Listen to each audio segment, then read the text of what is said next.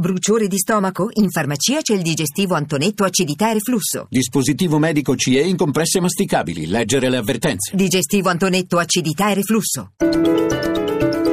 Radio 1 News Economy. Buonasera da Stefano Marcucci, una buona inversione di tendenza ma ancora troppo timida, così il presidente di Confindustria Vincenzo Boccia commenta i dati Istat che danno il PIL in crescita dello 0,3% nel terzo trimestre rispetto al trimestre precedente dello 0,9% nei confronti del 2015. Anche Anna Maria Forlan, leader del sindacato CISL, parla di dato incoraggiante e infine il ministro dell'economia Padoan si dice soddisfatto, la crescita afferma Padoan si sta, sta arrivando in modo sostenuto. Veniamo ai mercati, borse europee in territorio positivo, Milano sulla parità, tra poco le chiusure, intanto però parliamo di Monte dei Paschi, il titolo oggi è stato sospeso a più riprese per eccesso di ribasso dopo l'annuncio della banca di voler proporre la conversione delle obbligazioni subordinate in azioni per un valore totale di 4,2 miliardi di euro, un'operazione che è parte della ricapitalizzazione da 5 miliardi dell'istituto ma che comporta dei rischi. Giuseppe Di Marco ne ha parlato con l'analista Filippo Diodovic.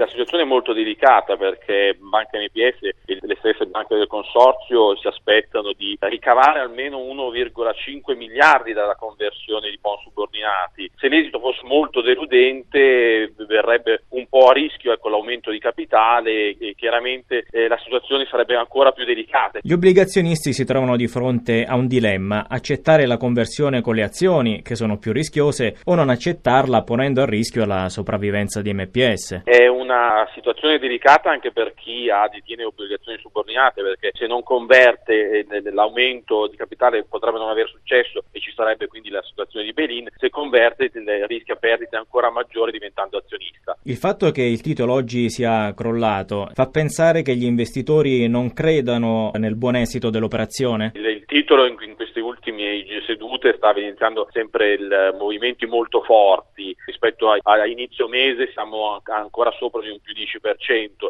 Tutto dipenderà da cosa succederà nelle prossime settimane, soprattutto se si arriverà all'aumento di capitale, anche come andrà poi il referendum costituzionale che sarà molto importante per quanto riguarda il settore bancario.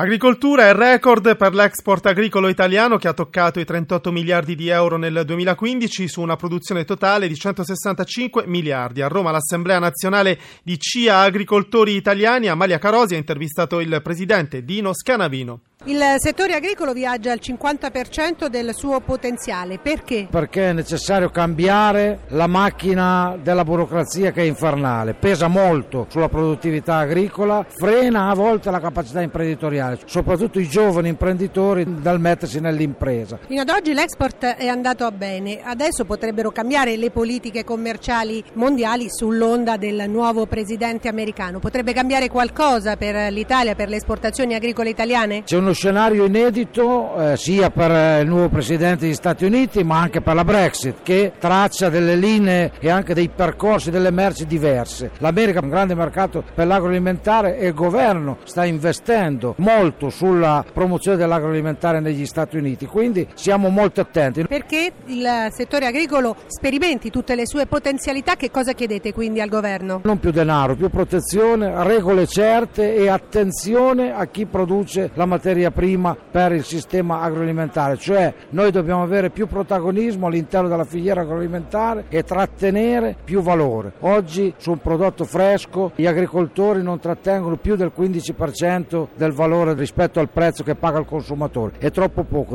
Adesso la giornata dei mercati in diretta da Milano con Riccardo Venchiarutti. Riccardo. Spread in discesa e borse in recupero nel pomeriggio dopo i buoni dati sulle vendite al dettaglio negli Stati Uniti. Il differenziale fra i titoli di Stato italiani e tedeschi, salito ieri sopra i 180 punti base, è sceso oggi in chiusura a 165 con il rendimento all'1,96%.